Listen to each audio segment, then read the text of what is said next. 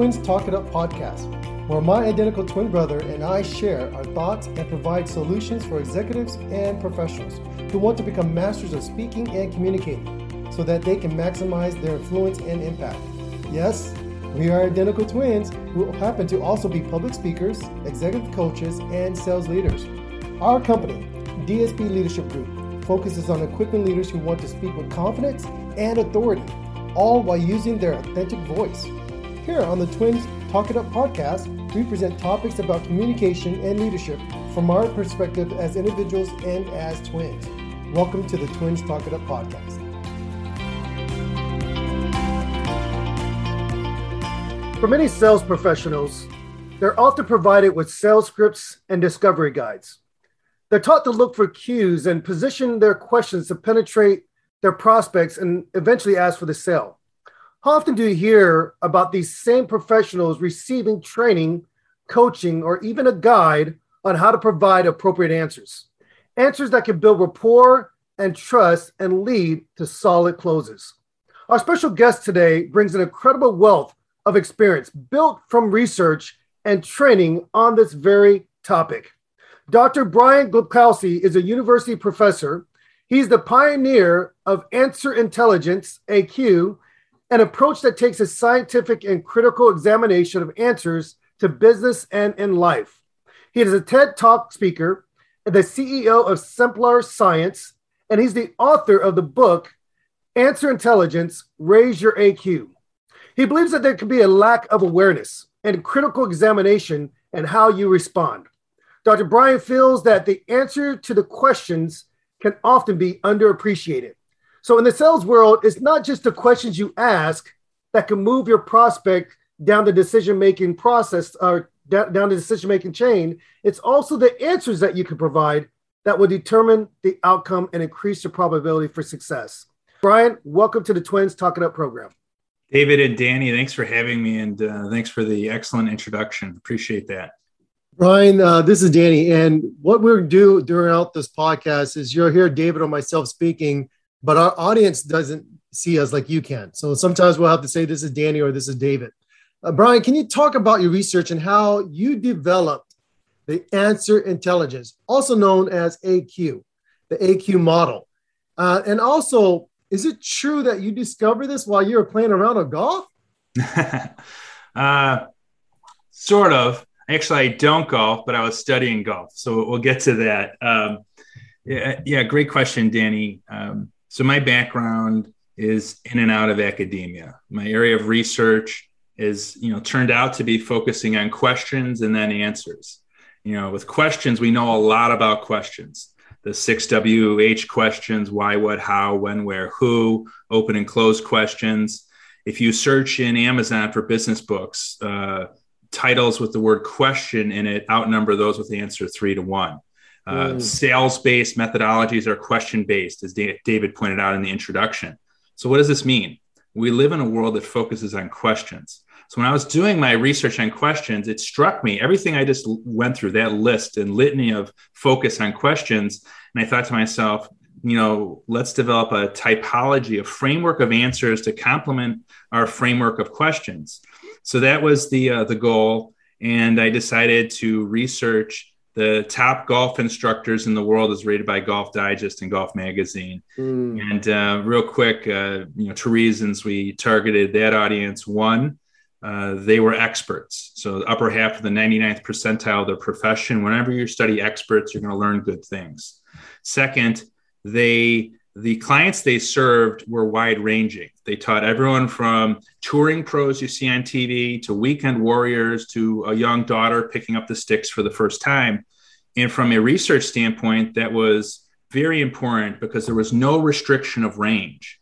So that meant mm. that meant when the results the results were more likely to generalize and for example in a sales context there's asymmetries of knowledge right? The seller may know more than the buyer. Asymmetries of interest. The seller wants to sell more than the buyer. Mm. um, and this is true in other domains like leadership and interviews. So it was a great sample and we learned a lot and developed this aq framework and these six answer types.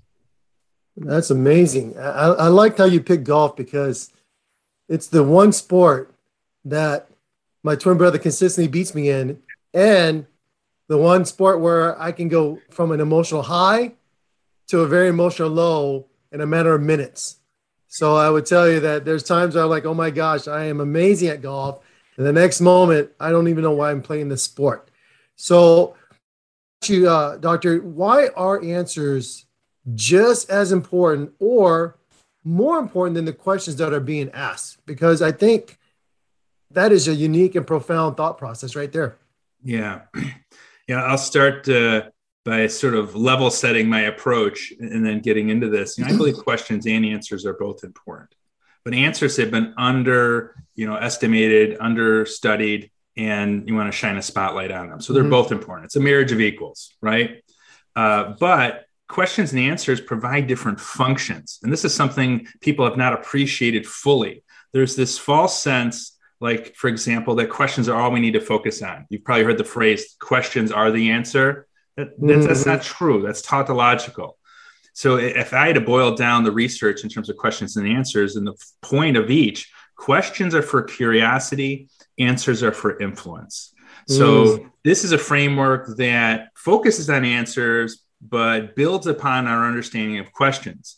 And I think this book is the book I've written is, is for individuals that want greater influence. Think about it. If you're going to win the deal, how do you win the deal? The seller asks a question, either implicit or explicit, that's keeping up, uh, keeping them up at night, and you provide the answer. On a job interview, do you get the job if you ask good questions? I don't think so. You might ingratiate yourself, but they'll say that was a nice person, we had a nice conversation.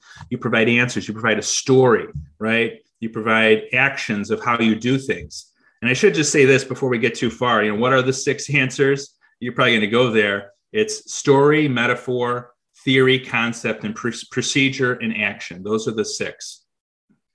Brian, this is David. I appreciate you jumping into that, but I want to. I'm definitely going to revisit those six type of answers. You mentioned that answers are for influence, questions are for curiosity, and for those of us that are in the world of professional selling, or we're in some type of profession that will require us to speak quite often. Let's talk about that influence portion. Why is that really important for sales reps, for professionals to understand that and grasp that? A lot of us could think it's easy to go ahead and gravitate to our natural charisma, but why is it important to be able to say, look, let's grasp how we can become more influential by knowing the answers? Yeah, I mean, if you take a step back and think of conversations. There's sequence of questions and answers. Now you think of the respective roles of the seller and buyer. Um, this is a broad overgeneralization, but the seller is providing solutions. What are solutions? Solutions are answers in our framework more broadly about how to do things differently in the world around you. And the the buyer's role is, you know, essentially questions. You know, they don't have the solution, so they have implicit and explicit questions to understand the world better and therefore that's the setup. In reality, questions are are, uh, recursive, and you go question uh, uh, conversations are recursive. You know, question answer answer question answer answer, and there's a sequence going back and forth. But from an overall role standpoint, you know what is the role of a seller it's to provide solutions it's to provide answers they're going to change the world they're going to influence the buyer that can be used i like that i like that and that's such a great point because i think for so many of us in the sales world, we, we, we understand the concept of we've got a solution to their problem or we wouldn't be in front of them. But when you grasp the idea of providing or positioning yourself to really present the right type of response that furthers the we call that moving the ball down the field, right? Now that's what you're able to do a little bit more efficiently instead of just poking around, not knowing where to go. You're shooting aimlessly because the truth of the matter is we think we know what we are doing and what we want rather. And the reality is the customer is going to guide us, but we've got to lead them by positioning the right type of responses. So I like that. I definitely do. And so Brian, I think that leads to a thought that I had. We, we often hear this term trusted advisor and you hear this word oh, I'm such a trusted sales rep, or I'm such a trusted. We want this concept to be built into these relationships we're building with our prospects that they instantly going to trust us. How can understanding this framework and providing the right answers really cultivate and solidify that concept of trust? Yeah, I want to answer that two ways. uh, yeah, so hopefully remind me about the second way in case I forget after I go through the, the first way. The first way, when we think of answers, they're for others, they're also for ourselves. So, so often internally as a sales organization, we, we throw around this term trusted advisor. But let's think of it in terms of AQ terms. What is, what is trusted advisor as a concept and then potentially as a metaphor? And once we have that understanding, then we can act accordingly. So, for example, one way I worked with a consulting firm, and um, this individual defined trusted advisor as the client does more than two types of business with us. That's interesting, right? You could do one type of business and you have a solution. A trusted advisor is it connotates breadth, right? And more than one type of solution. Now, that's an interesting definition. You may disagree with it, but that's a working definition that can be used internally. Now, for a metaphor, they, this individual said, trusted advisor, we want to be the third card in a Rolodex behind the lawyer and the accountant, right? That's an old school metaphor, but that gives you definition. So if you say internally, what is trusted advisor? You have a definition, you have a metaphor, I'm ready to go as a salesperson. So that's, uh, you know, first is, you know, basic understanding of, of these terms like trusted advisor and AQ helps an organization, selling organization understand that. And if I could, the second answer, I would say I would, I would make it broader. When we provide answers, we are showing trust, right? You know, no one likes presentations. You know, executives have questions, and if you can stimulate their questions and you provide an answer, you're going to win, right? You're showing them you can fill the gaps in their understanding, and that builds trust. And if you become the go to person to provide answers, you're going to have a client for life, right? Yeah. Brian, this is David again. I, have got to make a point here because I love where this is going. And it's so true. So many sales reps are conditioned to go through their presentation. Got to hit every one, every point that they've already established as important or predetermined as important for that prospect.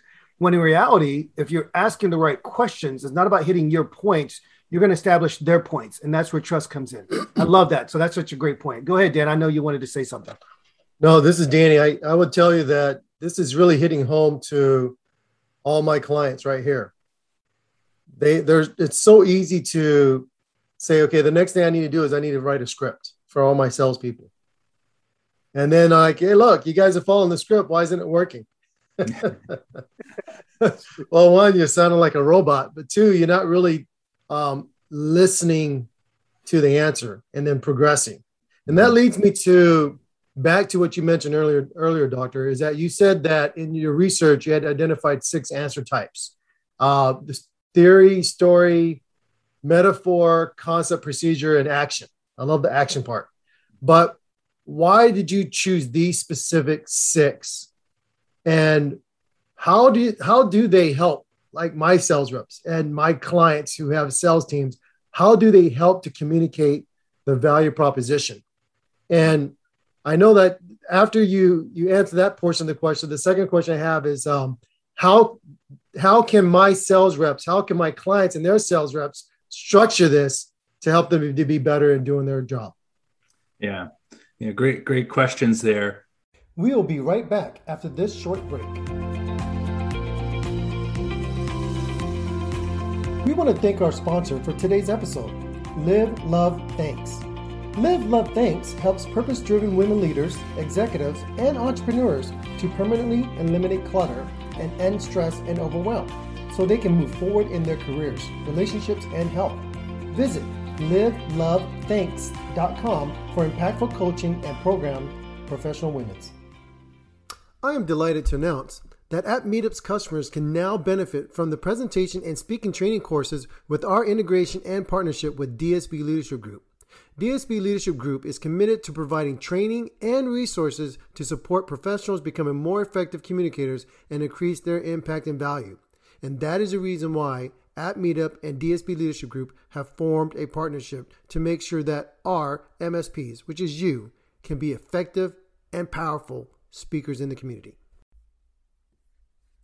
Whether you are hosting a major conference, a specialized training, or a year end corporate event, finding the right keynote speaker or breakout speaker should be at the top of your priority list.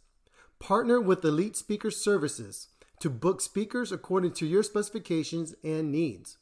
Elite Speaker Services has the depth of speakers and the experience to bring you peace of mind and a successful event.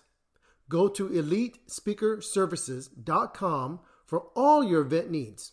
Let us deliver the message your audience needs to hear. Let us deliver beyond your expectations. Thank you for listening to the Twins Talk It Up podcast. As a special thank you, we have an amazing offer for our listeners 20% off products or services on our website. Just send us an email with the subject line podcast, and we will send you that special discount code at dsbleadershipgroup.com. And now, let's get back to the episode. Welcome back to Twins Talk It Up podcast. So, you know, starting with, you know, how, how does AQ help a sales organization communicate the value proposition? You know, we're probably going to get into this, but first of all, why are there six? There's six because the research identified six. And, um, you know, there's more to it than that but basically this was the in research you want to have an exhaustive but parsimonious accounting right exhaustive these are all the answer types parsimonious it's six it's not 20 um, so these are the, the six you need. Uh, I, won't say more on that now but we can come back to that later if you want. Um, so how does an organization use this framework to communicate their value proposition? So i've done a lot of workshops on this. So first of all we think about what is a value proposition. And we can think about it in terms of AQ. If you're providing value for a client, you should be able to communicate it in terms of six answers. So this sort of gets into your next point. How could you put this into practice? It's sort of related, but identify your six answers individually as an organization, develop exemplars of three answers per answer mode. So for example, you know, do you have a story, you know, about how, how you sell? what is your theory theory is cause and effect you know you know a causes b you know what is the theory that you use as an organization um, we can talk more about that. Key concepts define them like we've talked about. Do you have procedures or actions about how your pr- uh, products work? Do you have metaphors? And all of this seems sort of like well that's easy or we have this but the reality is oftentimes don't. Even something like stories, which organizations gra- gravitate towards, oftentimes the stories are not good. There's a lot of research out there in stories, but even so, oftentimes stories aren't nailed down. You know, for example, a couple of attributes about stories they have a beginning, middle, and end. A lot of times, selling organizations or anyone will tell a story and they'll start in the middle.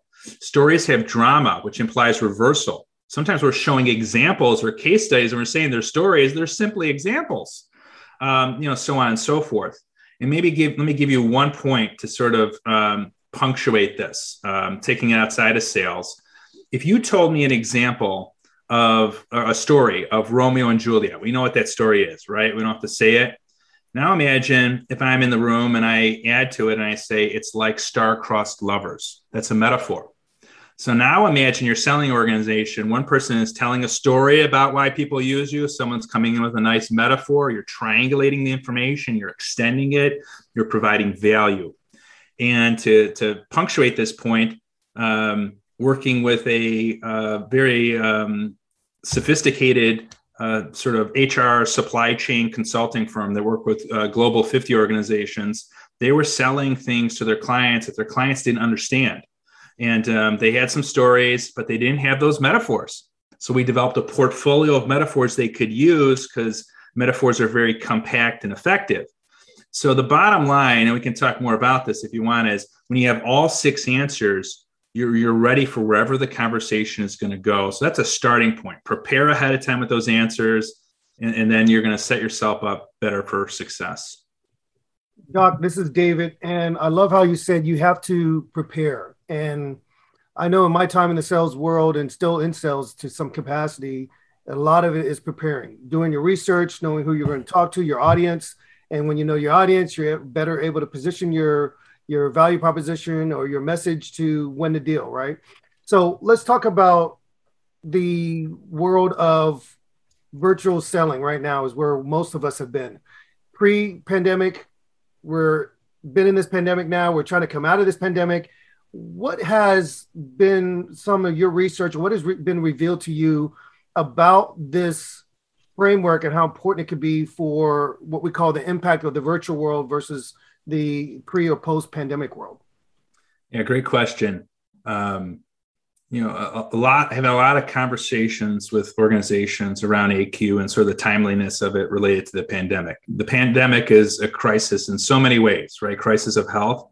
It's also a crisis of communication. Um, before the pandemic, we we communicated but whenever we have a trauma or something going on it crystallizes the need for change in a way that we didn't see before. Before the pandemic i think what you had was many selling organizations that were clumsy. You take someone out to dinner for two hours you know for high ticket end sales and you ingratiate yourself with the person. And through that ingratiation you develop a relationship and then you go you know you can win. That's that's great. But in the the zoom world there are no dinners and even after the, you know, we come back, whatever that is, we're still going to be doing more Zoom. And it's meaning more compact, economical conversations. And what does that mean? When we're on a Zoom call, body language is, is less apparent. So we can't rely on that crutch. So what is left for us is I, I think there's going to be a premium placed on the ability to have conversations, which in our framework is questions and answers, and have that discussion. So you know, if we're trying to upskill our conversation, we need that in multiple ways as sales individuals. Uh, first, when we're communicating with the client, but also for things like finding out new business opportunities. Worked with, we're working with a global consulting firm before the pandemic. Their their consultants were on the ground doing engagements, and they would hear about new projects around the water cooler you know? Mm-hmm. after the pandemic you don't have that anymore. So what is important is these individuals have to have better conversation better communication skills to sort of get at what those opportunities are. So i think we have an environment where communication is heightened and you have to be better in order to win. Competition is now global. So i mean it's a you know it's a wild west type environment and we're all trying to adjust to it but i think the best communicators are going to win I love that. This is David again, and it's so true that you have to look at this last year and a half or so in the pandemic. You've been really exposed to those who are really, really masterful at communication, and they're able to take this art. And I believe speaking is an art, and they're able to take this art and they're able to craft the right stories. They're able to position themselves to win opportunities, and so you see businesses that are growing uh, because of that. But then you also see businesses that have uh, that have suffered as and and really a direct result not just of the let's say supply supply chain, but also a result of these sales reps not knowing how to leverage this opportunity that's that they have. Um, I want to get into your book a little bit, Doc. This this is going to be interesting when we talk about your book, Answer Intelligence, Raise Your AQ. There's a chapter in there that you have entitled coaching AQ. I love this because of my field as a coach. I'm an executive coach. You talk about how those in the field, like myself, can be benefited from understanding this model. For people that are used to asking questions, we're, we're, we're trying to dig deep. We're trying to, to expose the, the insides of our clients, what they're fearful of, what blockers that might be there, what potential is is hidden. We're trying to un- unlock all these things by asking these questions. How can somebody in the coaching industry benefit from learning your system here? Yeah, that's a good question. You know, I've worked with a lot of coaches. Um, I think there's a couple things to consider. Um, first, you know, one way to look at it is a threat, right? I should be, fo- you know, focusing on answers, not questions, and we can let's put that aside for the time being. I think a more neutral way of looking at this is what is your role as a coach? Your role as a coach is to help the coachees influence others. You know, I mean, let's let's let's use it as a working definition. Um, oftentimes, I think that's a, a, fair summary of what you do, particularly around engagements around executive presence um, or even some content area. It's about influence. So, if that's your lens, you need to provide your clients with the tools to influence others. So, AQ becomes a framework within which uh, your clients can influence others. So this becomes a tool like any other tool in your toolbox you can use. So, for example, one of the uh, coaches um, that's using AQ, he's in the US. He has a, uh, a client in Greece. This Greece uh, client is an executive. He suffers from executive presence or lack thereof. coach worked with the client using AQ to develop answers and to develop this kind of thinking. And uh, one example was a meeting the client had with the CEO. It was a 15 minute meeting, and the client needed to communicate turmoil in the in the European market, regulatory turmoil. So that was the setup. They developed a metaphor, a simple metaphor that um, of a pinball machine that things were you know potentially going to go on tilt. Okay, a little bit more to it. That was basically it. He went in, delivered the metaphor in, in less than 30 seconds. She's like, I get it.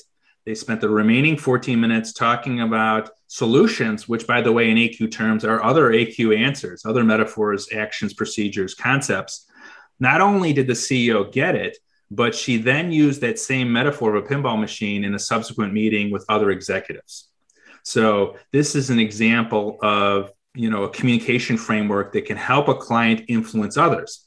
So I would say, you know, this is something to add your toolkit. Two other points of how you can use AQ as a coach. One is that we, we as coaches, I think there is this this um, belief that we just ask questions. I think that's true. You ask questions, but you also have to provide answers. You have to structure the conversation. Answers beca- can become the context within which things evolve. So I think there are times when you we do provide answers, and if, if, if coaches reflect back on how they actually engage with clients, this does occur. So I think you know questions and answers are both important. The last way I think coaches have benefited from AQ is in uh, business development, like we've already talked about with sales. If you're going in and you're one of three coaches that might get the job, you got to convey to yourself your value proposition, your six answers about how you're going to win and you can start to use different aspects of AQ. And um, at the risk of saying too much, uh, for example, high AQ practice four is answering with style. You identify the style of the different parties, mm-hmm. relational, analytical, or pr- practical. One of our coaches told us that he had a meeting with the CEO and a VP of marketing for coaching, and um, is with this group for, for whatever reason. And he profiled them ahead of time and he was providing them answers that were consistent with their profiles. You know, the hmm. CEO is relational, providing stories. The marketing person was more analytical, providing the theory of, of, of you know his coaching approach. So this is really something I think that can be used in multiple facets of coaching. We will be right back after this short break.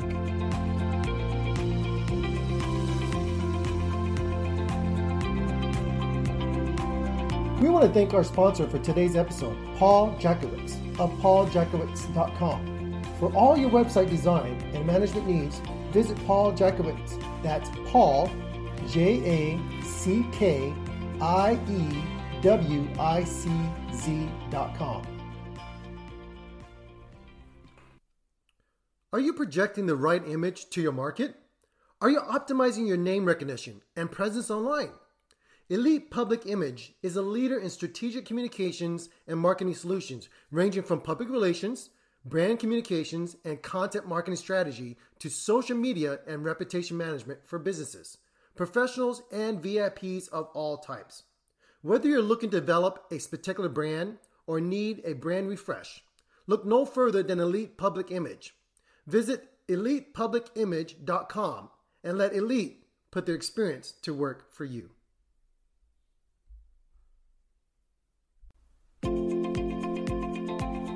Thank you for listening to the Twins Talk It Up podcast. As a special thank you, we have an amazing offer for our listeners for a free consultation over the next two weeks.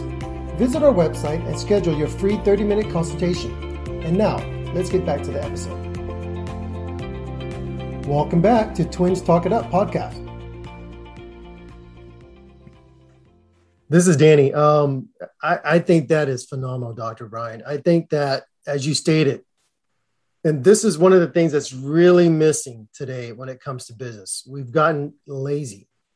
We don't really do the research to find out who are we speaking with, what is their personality, what is their character like, what is important to them, and then frame our questions, responses that way.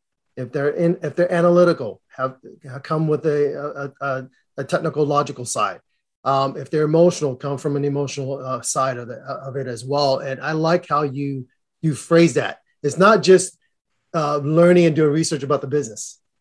It's the individual you're speaking with. Even the answers that is provided to be able to go back to that framework as you stated, asking more intelligent answers. I love the AQ aspect of it. Uh, I want to stick with that because I think that I would like you to expound upon that a little bit more because I want to make sure our audience understands what you just stated earlier that by providing the right answers, the right answers reflect and prove that you're really listening. You're connecting with them. So, can you expand upon that a little bit more? Because I think our audience needs a little bit more insight because this is profound. This is like totally outside of the box thought process that it's obvious, but they just don't, they just probably never thought about it in a business setting. Yeah, it is obvious. You know, th- this is all, you know, the, the, innovation hiding in plain sight. You know, when we reflect on this as great communicators, we do this. And, and, and when we're, when we're successful, we do it. Yeah. Let me reflect on these, these, um, these styles.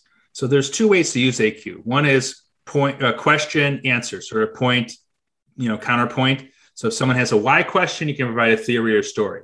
So that's that's within the context of, of responsive uh, conversation. The second way to do this is to profile individuals in a conversation or across conversations and understand the type of answers they prefer. So we've all been in meetings with someone that loves to tell stories, loves to consume stories. That's the person that has a relational style. Stories and metaphors mm. relate to their experiences. Then we have the individual that's very analytical. They prefer theory and concepts, right? They might like the numbers. They want to understand the logic of something. These are code words for theory and concept. Um, you know, they might be uncomfortable. For example, you can imagine a meeting with someone talking about, you know, an uh, emotional intelligence, right? They're saying, "What what is that? I don't know what that is." For that person, you need to define it. You need to say, you know, emotional intelligence consists of three dimensions. It consists of cognitive engagement. We're thinking about the job.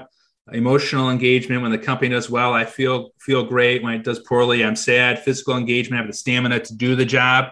And then you go back to that person. You say, "That's why we want to have emotional engagement because it's going to improve employee performance." By the way, that's a theory. So that's how you speak to that person. Then you have people that are procedural I mean, practical, pardon me. They prefer procedures and actions, right? We all know those people, right? Oh, that's too high level theory. I don't want to hear those stories. Tell me what I, you know, how I need to do my job. So you profile individuals, and then regardless of the questions, at a higher base rate, you provide those answers. So I think a great example of this is in the book. We have a chapter on interview AQ. So we've all been part of interviews. How do you win interviews? I coached a student of mine uh, who was going for a big four accounting internship, you know, very high, high profile, difficult to get, and taught her about AQ. And she profiled the individuals she spoke with before the meeting. And she would find out and, and guess or, or estimate this person might be relational. Or if she wasn't right, she sort of changed her approach and thinking and said, I thought they were relational, they're very practical.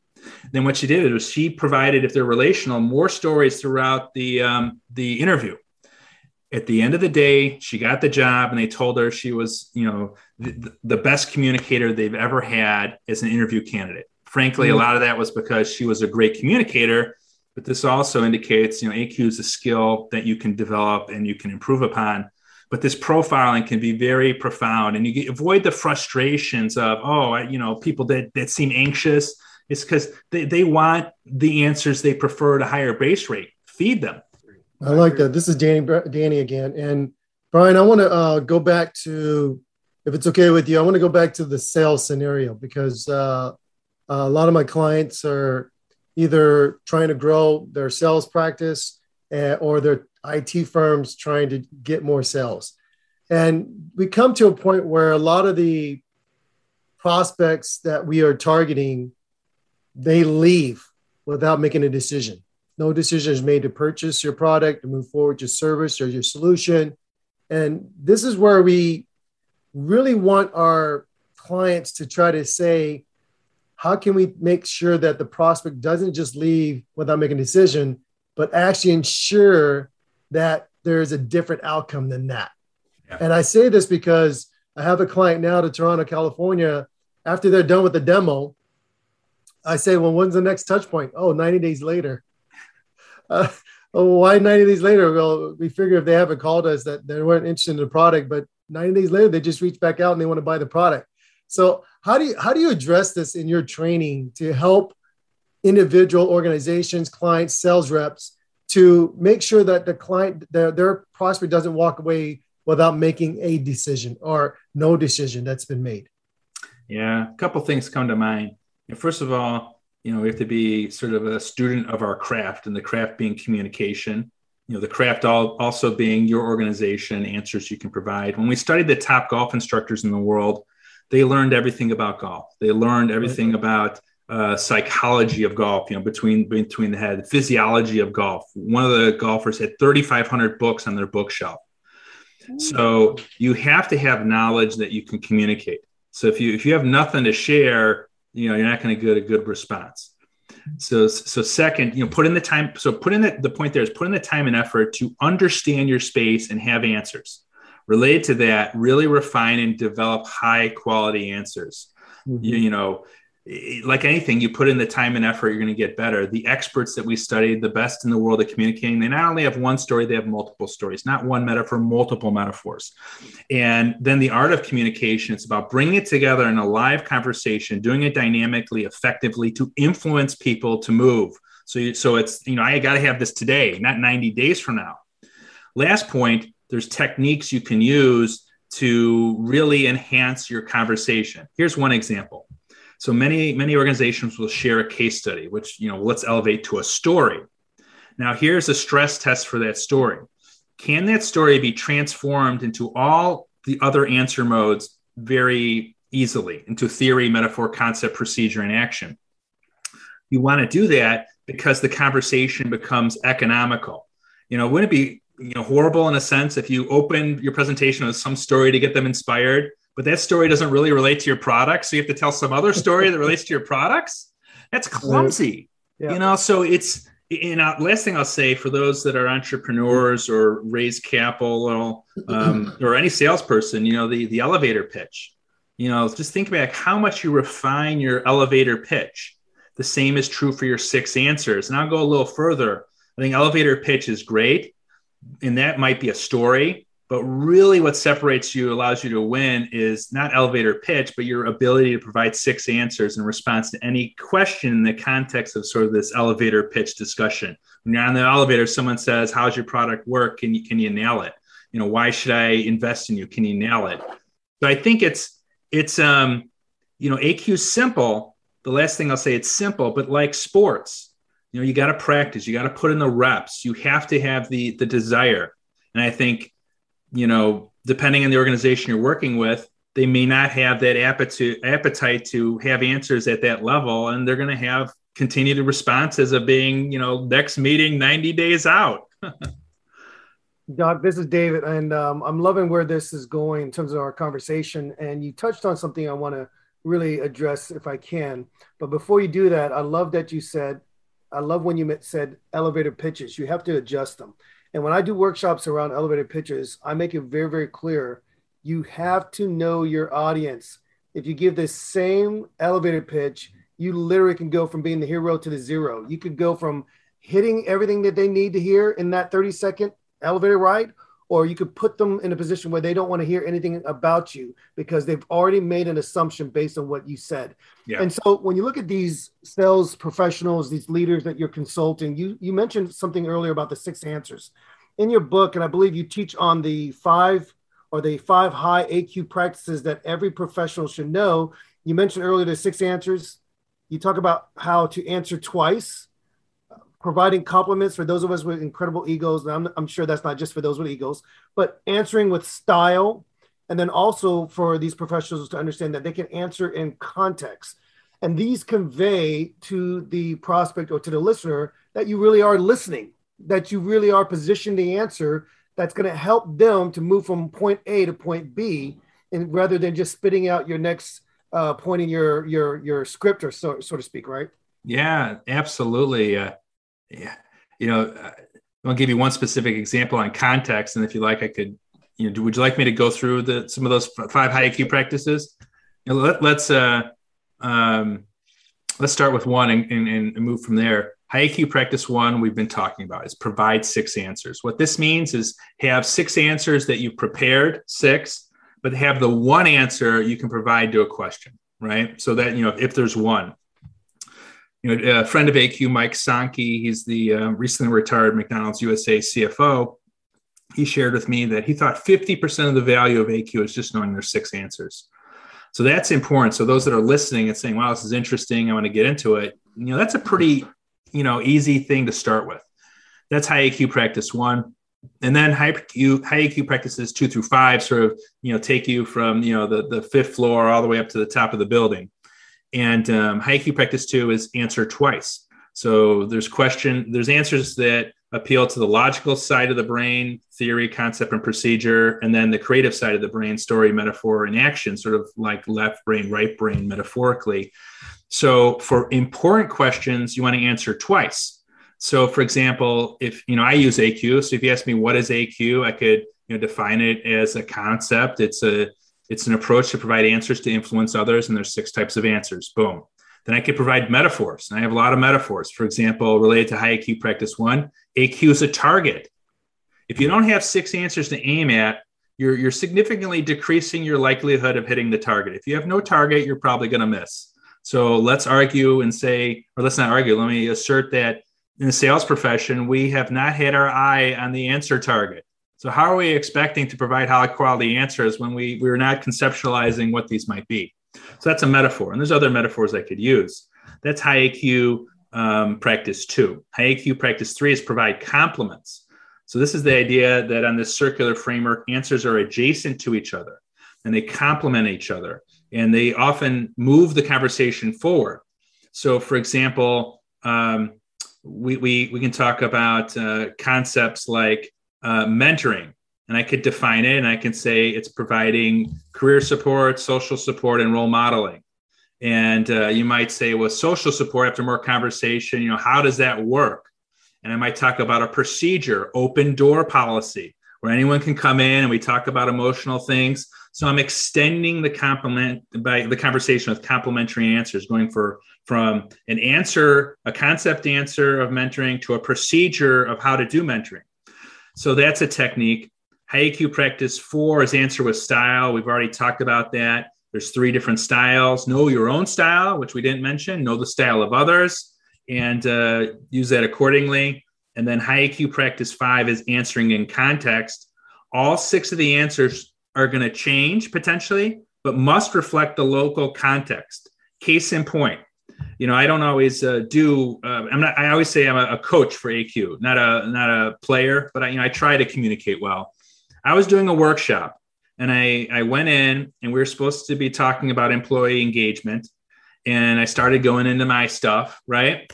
And it was really apparent about two minutes in that everyone was like, they were disappointed. We are talking about almost horrified. They were talking about engagement. I said, What's going on? And they said, "Wow, we just did a you know whole employee engagement week and oh, it was horrible. We hated it. So I looked at the context and I immediately said, what other problem what else we want to discuss and we we pivoted to something completely different you know that that's the kind of understanding of context you want to have like and i think this goes to what you're talking about danny like going on autopilot you know some kind of scripts or something you know mm-hmm. you could just imagine not that i'm a you know great listener or communicator but we've all seen these sales presentations where the client says we have no need for this or no need for that feature and the sales rep says well, let me tell you about that feature. You know, parenthetically, that you said you hated and didn't need. Let me just tell you five minutes about that feature, right? That's context, right? And that that you know is obviously important. This that that's quite hilarious. Uh, this is Danny, by the way. I love how you say that because so many times we get into this process that we have to just go through our script, and we, the client will, be, will tell you, "I don't want this." and we're not really listening. We just want to get straight to the scripts. I, I think that's hilarious. I, I, want to tell our audience today that uh, this is about effective, being effective. It's about being effective with your communication. That is what this is about. This is an art. It's a skill. And just like the professional golfers who are at the 99th percentile of their profession, you have to practice. You have to practice. And the best way to practice right now is to go pick up Brian's book, Answer Intelligence, Raise Your AQ. Dr. Brian Glibkowski, I want to thank you for joining both David and I on our Twins Talk It Up podcast. We're so grateful to have you on board. We're so just impressed with the research you put together, just the ability to help under, people understand. Like, listen, this is something that's going to really help you in your career. This is something that's going to really help you professionally, personally. And this is something that not just sales reps, but everybody in corporate America can utilize. You, you gave a great example of the CEO who took it right back to the boardroom with, with her executive team as well. So remember, there's six answer types theory, story, metaphor, concept, procedure, and my favorite, action. So once again, Dr. Brian, we really appreciate you joining us today on the Twins Talk It Up podcast. Grateful to have you on board. And make sure, audience, go get the book. You will appreciate it. Danny and, and David, I just want to say thank you so much. I really enjoyed the conversation, so I appreciate the opportunity. Thank you for listening to the Twins Talk It Up podcast. Please subscribe and follow us on Instagram at DSB Leadership and visit us online at dsbleadershipgroup.com to learn more about our workshops and trainings. We will see you on the next episode of the Twins Talk It Up podcast.